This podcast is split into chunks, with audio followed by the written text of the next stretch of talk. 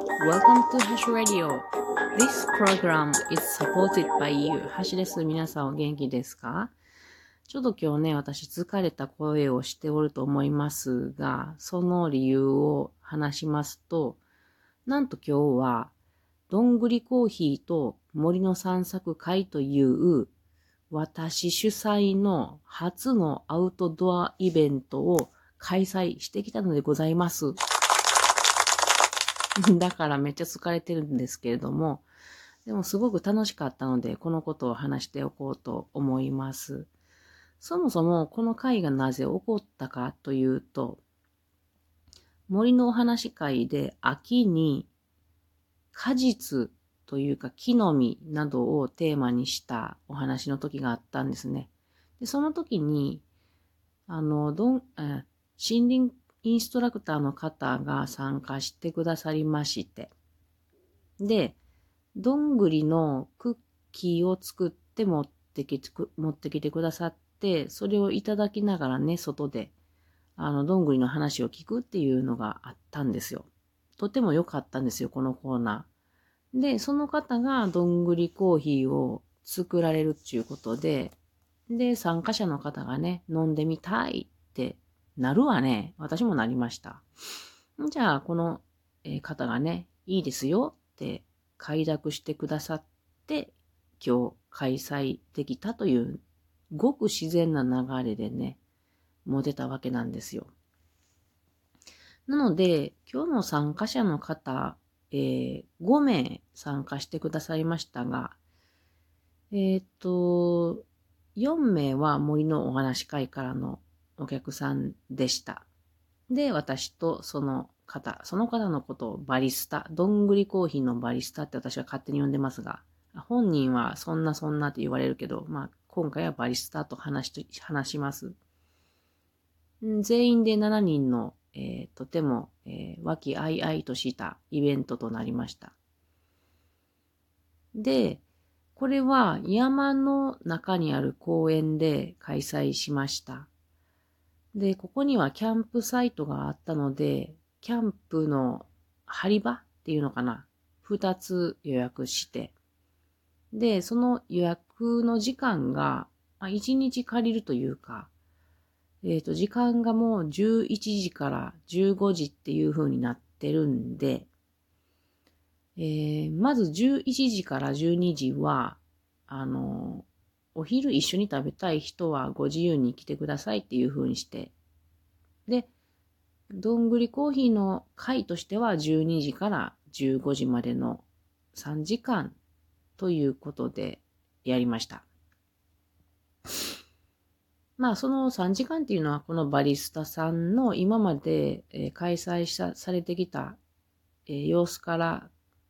まあ工程を考えると3時間ぐらいっていうことでだったので3時間にしたんですけどもね。で、えー、流れとしては、まず最初に森歩きですね。えっ、と、いろんなどんぐりのなる木がありました。安倍巻きであるとか、コナラとか、スダジ、つぶらじ、あらかしとかね。で、こんなどんぐりの落ちてるんですけど、あんま、もう、あんまりないけどね。なので、このどんぐりの種類によって見た目の特徴があるねとかね、そんなんを見たり、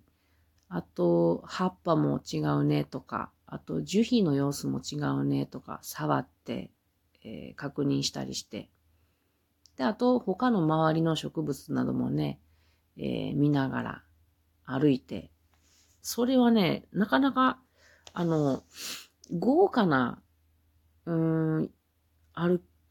あの、森林散策やと私は思いましたね。だって、森林インストラクター、まあ一応私も含めると、二人いるからね。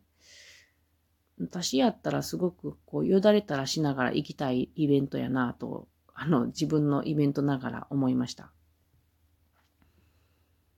で、森歩きの後は、キャンプサイトに戻って、どんぐりコーヒーの体験試飲の回でございますね。これが面白かったですね。まず最初にどんぐりについて少しお話をしていただきました。で、その後、えー、体験へと入りまして、どんぐりを細かく切ったりね。で、あと、あのね、焚き火で、あの、C の実をいいるとかね、やってね。で、その後、試飲をさせてもらったんですけども、私ね、全くこう、美味しいとか期待せずに行ってたんですよ。それどころか、こう、まずいんじ、まずいんじゃないかろうかと思いながら、え飲んでみたんですけど、美味しかったんですよ。ちょっとね、軽く衝撃を受けましたね。今日いただいたのは、アベマキっていうどんぐりとスダジーを合わせたものが、えー、一つ目のブレンド。で、その後には、コナラとスダジーを合わせたものが二つ、二つ目のブレンド。私はアベマキの方が好きでしたね。酸味があって、で、まあ、スダジーが甘いので甘みもあってという。昔、その戦時中とかですかね、あの、コーヒーが手に入らない時に、どんぐりコーヒーを飲んでいたっていうのが、まあ、ドイツもあったし、日本もあったようなんで、それはね、あの、納得できるなという味でしたね。で、そんなシーンをね、こう、またこれまたあの、バリスタの方が焚き火台を持ってきてくださったので、この焚き火を囲んでね、えー、皆さん持ち寄ったお菓子をいただきながら、このどんぐりコーシー、コーシーじゃないわ。コーシーっていつの人や。コーヒーをね、たしなみながら、で、えー、火を囲む、囲むとね、話も弾す、弾むもんなんですよ。このひとときが本当に楽しかったですね。私は昨日リンゴのケーキを焼いて、で、今日持ってって皆さんに食べていただいたのと、あと、自分がね、憧れがあるスモアというものをやってみたかったので、これができたことが非常に嬉しかったです。スモアっていうのは、あの、some more やと思うんやけど、マシュマロをね、串に刺してね、この火でちょっと軽く炙って食べるというものをやったことがなかったんですよ。食べたかったのが、今日食べたらめっちゃ美味しかったです。このね、炙りながら、こう、作業をしながら美味しく食べるっていうのがとてもいいなと思って、またやりたい。これはちょっと病みつきになりましたね。マシュマロの話ばっかしとんなって言われそうですけども、はい。ちょっとスモアに熱くなってしまいました。で、えっ、ー、と、まあ、時間が飛ぶように過ぎゆき、最後に皆さんで、えー、感想をいただいて、会を終えました。で、まあね、思っていたよりも私非常に疲れましたね。初めてのアウトドアイベントで不安がたくさんあったんだと思いますが、それが全部こう、ああよかったって落ちた感じですね。不安というのはね、まあ、私アウトドアってしないんでね、あの、まあ、苦手意識があったのも大きいと思うんですけども、他にもね、えー、いろいろありました。えー、チラシを書いたんですけど、これを巻く先もなくね、集客、集客力がなくて、せっかくこのバリスタさんに来てもらうのに申し訳ないなとずっと思ってたのもあった。それから、まあ保険、イベントなので保険をどうやってかけたらいいのかなってわからなくって結構悩んでて、えー、友達に教えてもらって、あの、できるようになったとか、あと、キャンプ場を予約するっていうことも初めてだったんで、どうやってやるんだろうかとかね、あの、それも結構悩みました。悩むちか、まあやれば簡単なことだったんですけど、なんせ様子がわからんからね、これもなかなか、あの、私にとっては不安要素でした。あとはね、天気がね、まあ、外のことなので、どうしたもんかなっていうのがあったんですけど、前日の時点で天気予報で降水確率が50%以上だったら中止にするっていう風に決めてたんですよ。で、これがね、まあ、寸前までちょうどこの時間帯、雨やったんですよね、天気予報が。